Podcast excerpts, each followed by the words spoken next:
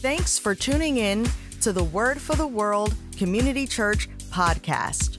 We are located in Stewartstown, Pennsylvania, and our pastor is Bishop Lewis M. Payne. We are an intercultural, interracial, international Christian fellowship, and we're focused on reaching the lost with the gospel of Jesus Christ.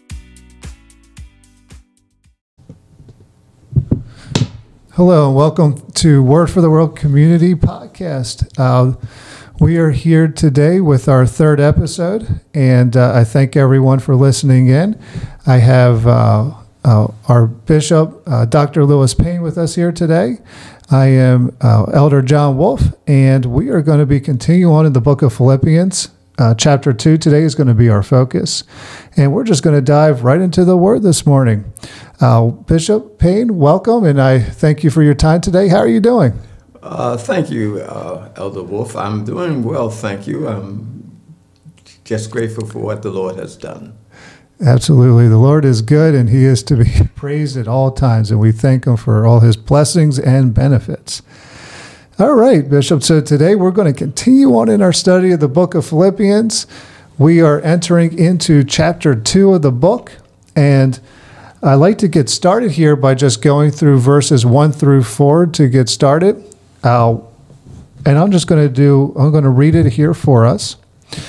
Uh, the word says, Therefore, if there is any consolation in Christ, if any comfort of love, if any fellowship of the Spirit, if any affection and mercy, fulfill my joy by being like minded, having the same love, being of one accord, of one mind.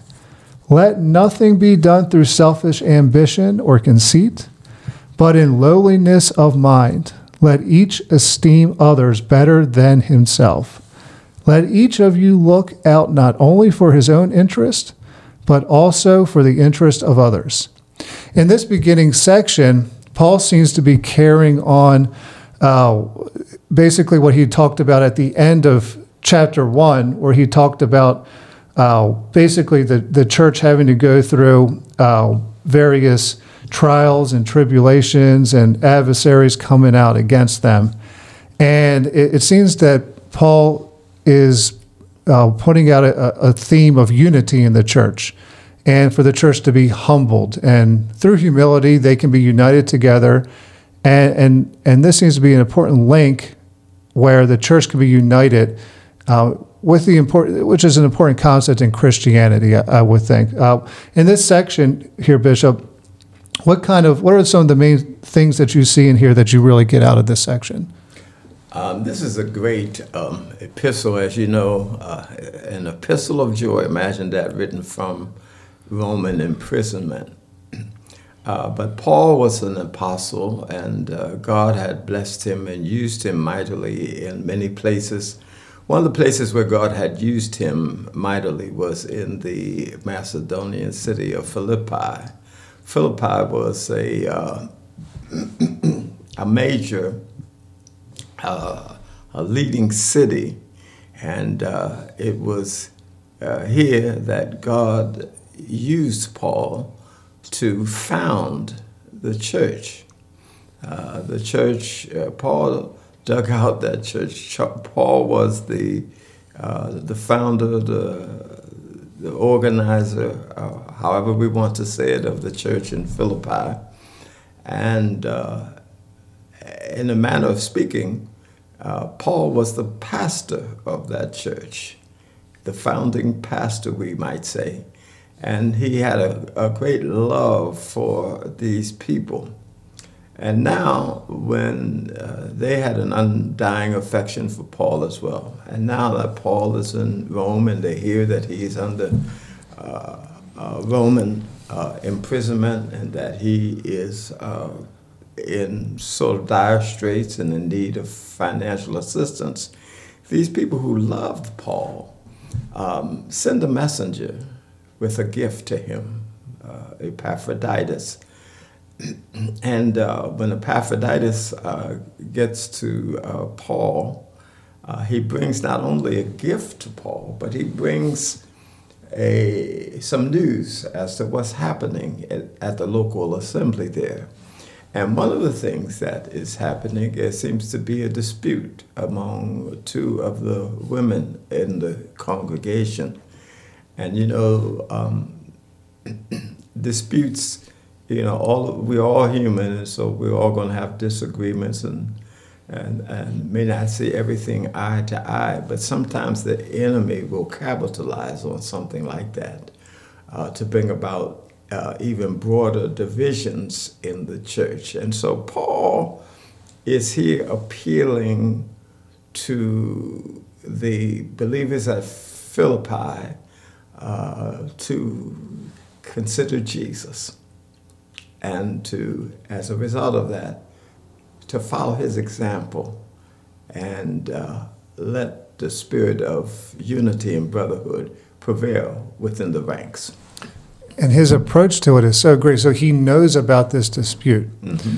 But in his approach to writing the letter, he's telling the church to be united in one accord, mm-hmm. uh, in, in, with one mind, mm-hmm. and not to be puffed up with your selfish ambitions mm-hmm. or conceit. Mm-hmm. Uh, so he doesn't directly call out those people, but at the same time, he is, in a way, by telling them what they should be doing rather than saying the things that they're doing wrong. That's what I like. That's one of the things I like about Paul. Uh, it seems as though all of his epistles, nearly all of them, are written to correct some problem that had arisen within the church. And Paul, as it were, uh, lifts the roof off of these churches and allows us to peer into it and see what's happening in the local congregations. And here Paul is is appealing to them. You, you know, the, the thing we see here is that uh, he starts with four ifs. Mm-hmm. If there is any consolation in Christ, if any comfort of love, if any fellowship of the Spirit, if any affection and mercy, um, I'm reading from the New King James Version, then uh, he says, uh, Don't let anything fulfill my joy, fulfill my joy, make me happy. You know, Paul was so uh, proud of this church yeah, because of the way it had ministered to his needs, the way uh, that it was going on and uh, giving its testimony in the local uh, region where they were. He was he loved these people. These people loved him. There was such a, a bond of, uh, of affection between them. So he says, if these things are true, and he means it, I believe, more in uh, this way. He sense this is true. Then make me truly happy uh, fulfill my joy and being like minded, having the same love, and being of one accord in one mind. And what a great example of kind of like even a pastoral care situation where from pastors who have to, or, you know, they have their congregation and just how to speak to people. What a great example of how he does it through encouragement, uh, through just giving them not just sound advice, but this is this is who Paul is. This is his mm-hmm. desires, mm-hmm. and this is how he is too. Right, and he makes the appeal. He says, "If you, if there is any consolation in Christ, any comfort of love, any fellowship of the Spirit, affection and mercy, uh, what what what he's saying, uh, as I understand it here, is since we are all in Christ. That should be the foundation of our relationship with one another and Christ's example. If you want to see an example of, of humility, or we might say the supreme example of humility, we find that in the Lord Jesus. And so if if we keep our eyes on Him, if we uh, strive to follow His example, uh, it will enable us to live among each other in a spirit of love and unity and not for selfish ambition or trying to get ahead. You know, there were two problems. Uh, I guess when Epaphroditus got to uh, Rome, uh, he let Paul know there were at least two problems that, as we discover as we read this uh, epistle. Mm. And one of the problems was the problems of false teachers. And the other problem was the problem of the quarrel between Euodia and Syntyche. And so we, uh, uh, so Paul, Paul's appealing to Christ. Paul's appealing to the spirit of love and brotherhood and fellowship and unity that ought to prevail in the church as a way of handling this problem. I always found in my personal experience when it comes to leaders, the ones who you want to follow are the ones who do it by example. I've experienced different types of leaders, uh, particularly two types. One, where the person was so motivated, uh, they just worked their tail off day in and day out. I mean, they were up at five in the morning, they were working till nine, 10 o'clock at night. And they're, they were so motivated. And every time they made a request, they're like, hey, come on, let's do this, let's do that. I'm doing it because it's going to give it, like, we're going to be this successful if we do, and everyone's going to get rewarded. Versus the other type of leader that I experience is the one who tells everyone what to do and they don't do anything themselves. Right. Now, out of those two, I may not want to work 15 hours a day, but man, is it inspiring to follow that person who works that hard. And that's how Paul, I mean, Paul, he's in prison yeah. for the gospel. Yeah. And I don't know how you can't follow someone like that. Yeah. Uh, the, one of the characteristics of Eastern shepherds is that they always lead the sheep. Okay? Uh, they know the sheep by name, call them, lead them. Um, I, I recall a, an incident where someone visited the uh, Middle East and uh, saw this man driving the sheep, you know, behind them, beating them, driving them.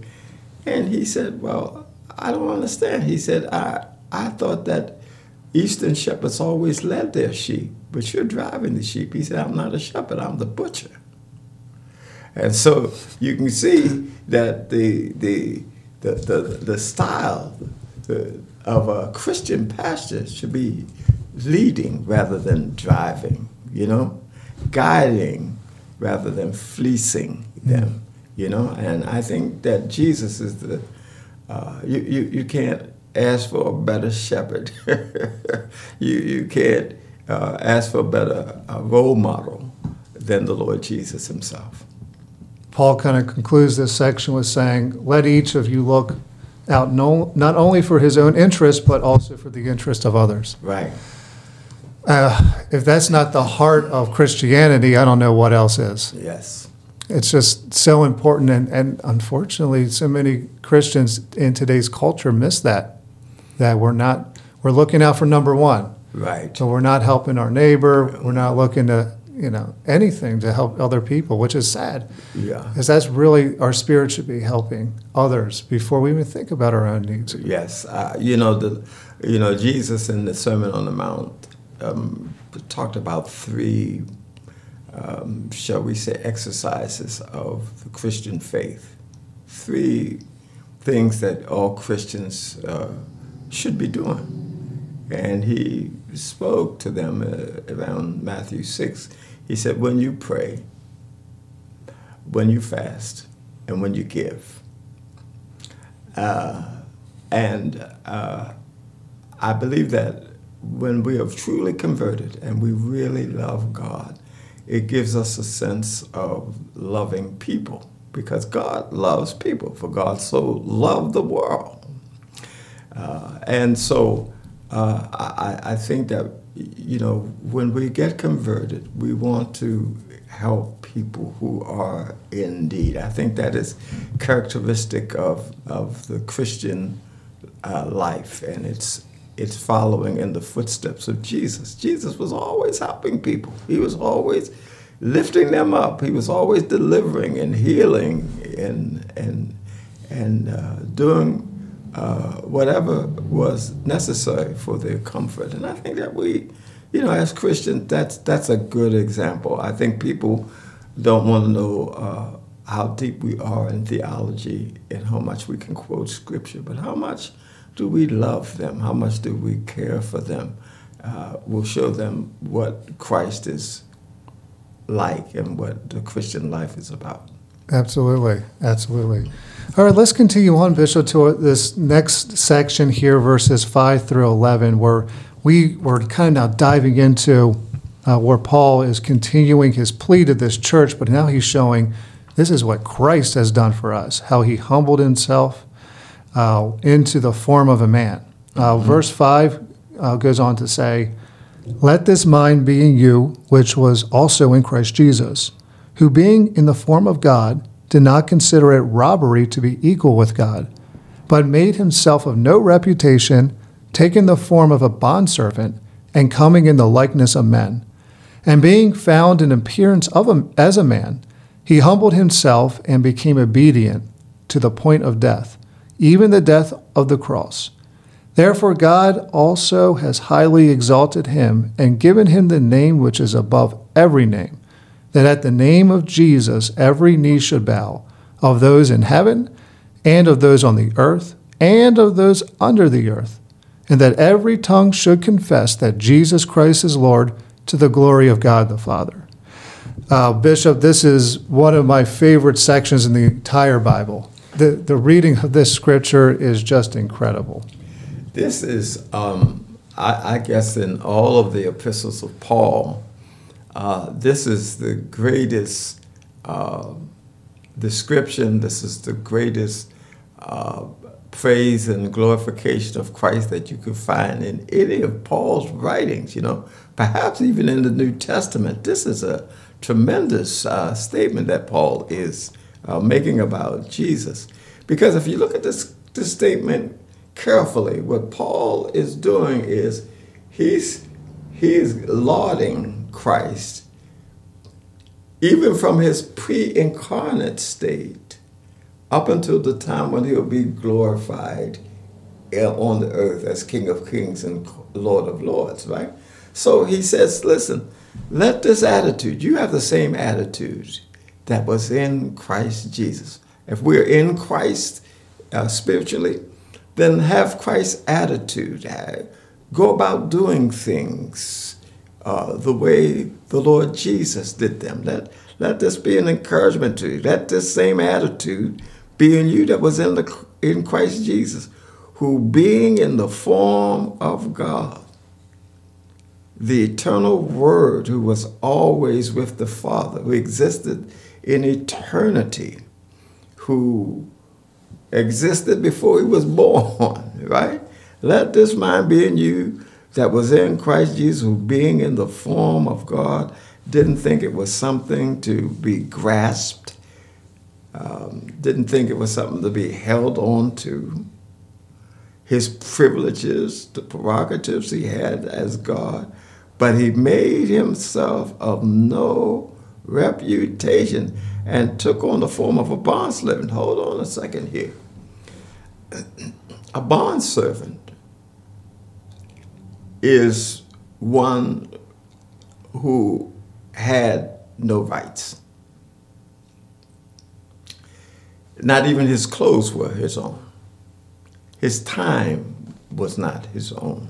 Everything uh, that he had belonged to his master. And he didn't have any holidays, he didn't have any time off. He was completely at the beck and call of his master.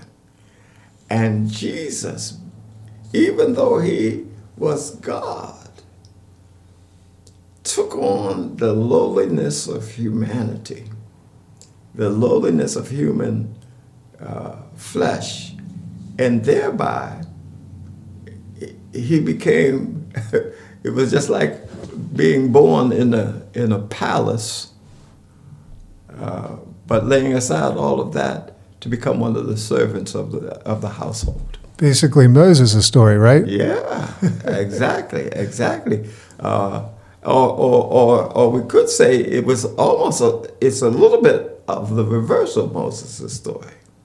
Because Moses was by birth a slave. Uh, but when Pharaoh's daughter found him in the Nile, he became the uh, he became a prince in Egypt, so to speak.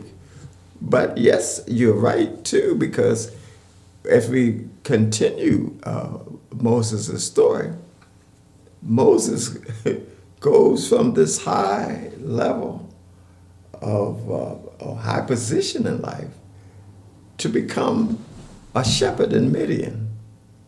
He's, and the thing I like about it, Elder John, is that uh, God, God's way sometimes is a way of abasement before there is a manifestation of greatness. Mm. And so here is uh, Moses going from the, uh, the, the halls of Egyptian notoriety to being a shepherd in Midian. And guess what? They're not even his own sheep. the sheep, he got the sheep from his, his uh, father in law, Jethro. And so, uh, but there's a, a, lot that's to be learned from a lesson like that. And one of those lessons is this um, the way up is down. Mm. Uh, it's not by our bigness, our pomposity, our, our, our grandeur, our making ourselves someone great, but God uses those who are humble in spirit. So, one of the ways I like to express this is that God never uses somebody's, He always uses nobodies. And when He has used somebodies, He had to first make them nobodies before they could become somebody. That's right. uh, God's ways, it is incredible. And I, when I read this section, I just I kind of imagine it as if a, a non believer were to pick up the Bible and read this.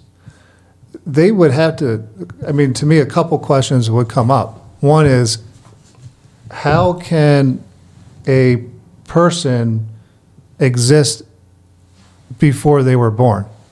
Mm-hmm. Right, so they they made themselves into the li- into the likeness of a man, so that they, they existed before they were became a human being. Yeah, like, well, that's that's unique.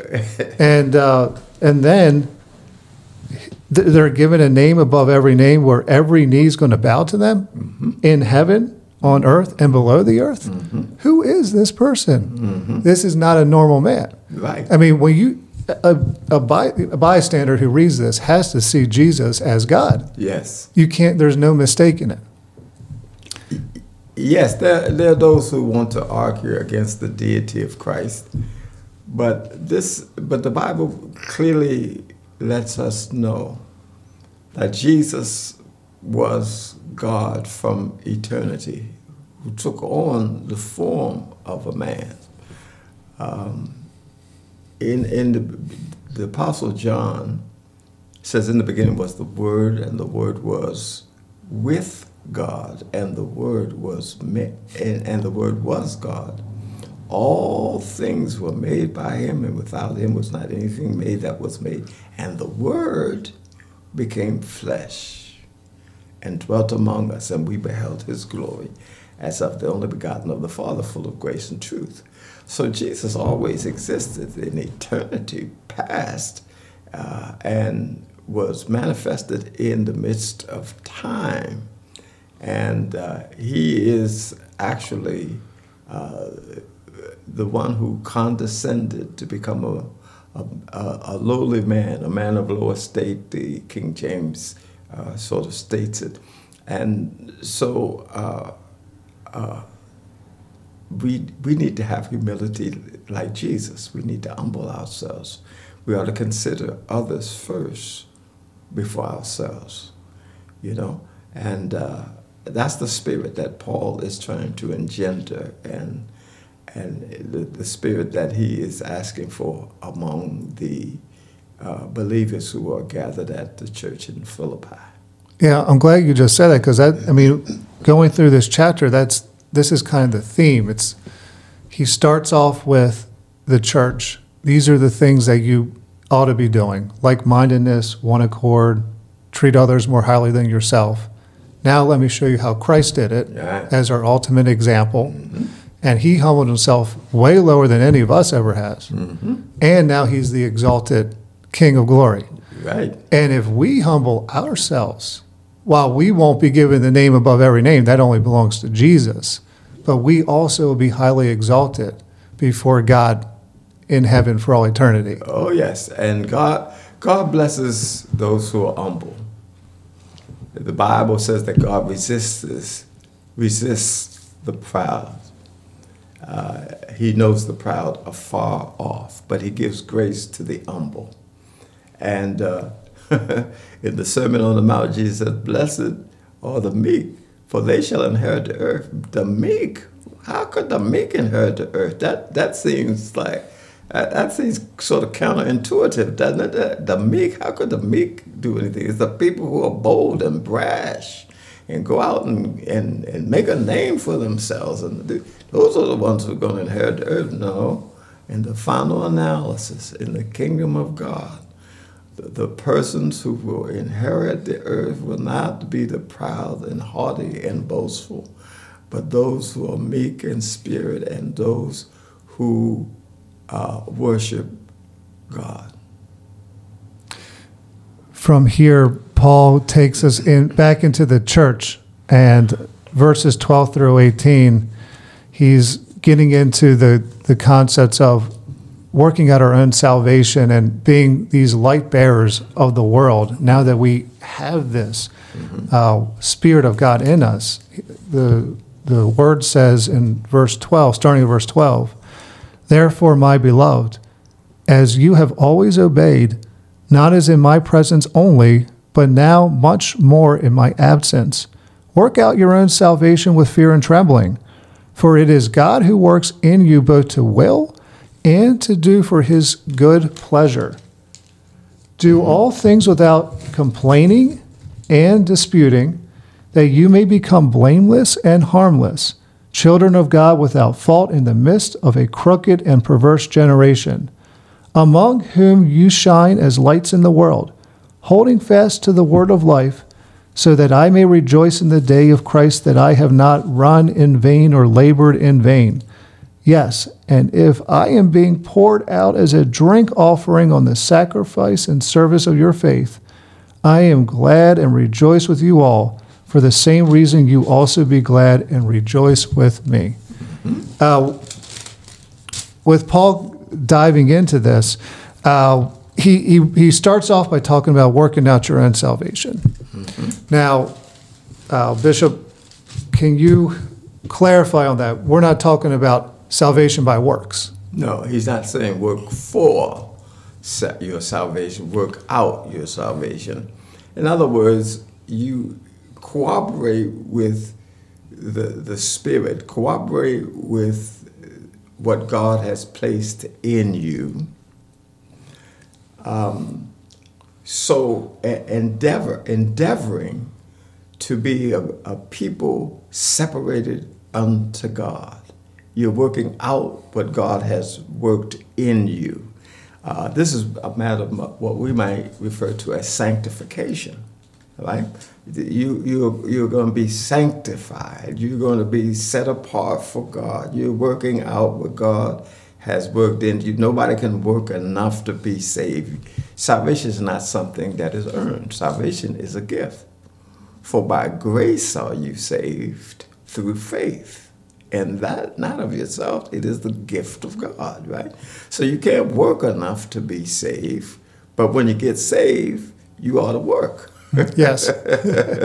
and so uh, uh, Paul is saying um, to them that on the basis of the fact that uh, God has already done something in you, uh, work it out, uh, let it be seen, uh, cooperate with it, let uh, God's work in you be manifested uh, to those around you. So, yeah, you, you're working out uh, what God has placed in you, and and you become what blameless and harmless children of God without fault. You know, um, I'm often I've often thought about the fact that um, uh, many times when people criticize the church, they don't criticize Jesus so much as they do his followers. Um, and whenever I've, I, thought of this, I, have thought about the fact that after the, you recall the incident where Jesus was on the Mount of Transfiguration, and when he came down, uh, there was a man there who had a son who had a demonic possession. And uh, the, the father said, I brought him to your disciples, but they could not cast this, this spirit out of him. And if you can do anything, and Jesus said, Well, if you can believe, all things are possible to him that believes. But um, I think what struck me when I, I read that was if the Father had a criticism, it was because of the powerlessness of the disciples. And many times today, when people criticize the Christian community, they don't criticize Jesus so much as they do his followers or the powerlessness that is sometimes uh, manifested in the church. Excuse me. And so um, Jesus cast the demon out of the boy, and and the disciples said, Lord, why couldn't we do that? And he said, Because of your unbelief. If you had the faith, you could have done it. But then he makes a statement that inclines me to believe that he, he says, Listen, howbeit, however, this kind doesn't go out except through prayer and fasting. You couldn't do it because of your lack of faith, but if you had prayed and fasted, you'd have faith. I believe that fasting and prayer strengthens faith. And uh, I think that's one of the reasons why many churches um, the beginning of the um, of each year uh, have a, a, protracted fast. You know, our church is one with, like many other churches, who uh, believes in starting the year off with fasting and prayer. And uh, I think when we pray and when we fast, we are able to manifest more of a Christ-like spirit than when we don't. And so I think this is what Paul is about here to the uh, Corinthians. I'm sorry, the Philippians. He wants them to manifest a Christ like spirit and to be a light in the midst of a, a dark world. That's, that's essentially how we become light bearers, mm-hmm. is through that humility, through working out our salvation as we continue down this Christian walk that prayer, fasting, giving, serving, all these things increase our faith, strengthen us as believers. And to me, that's just the major theme that Paul is really getting at here is encouraging them on how to be stronger believers, how he is to become more and more like this Christ like minded attitude at all times. Mm-hmm. Yes. All right, Bishop. Well, we're about out of time here today. Mm-hmm. I thank you for your time. If you know, for anyone listening, the the text continues on uh, the rest of it. Talk, Paul's talking about Timothy, how he's commending him, and uh, you know the things that he wants to do. You know, send him to the church, and the things that he's praising him for. And then he talks about Epaphroditus and.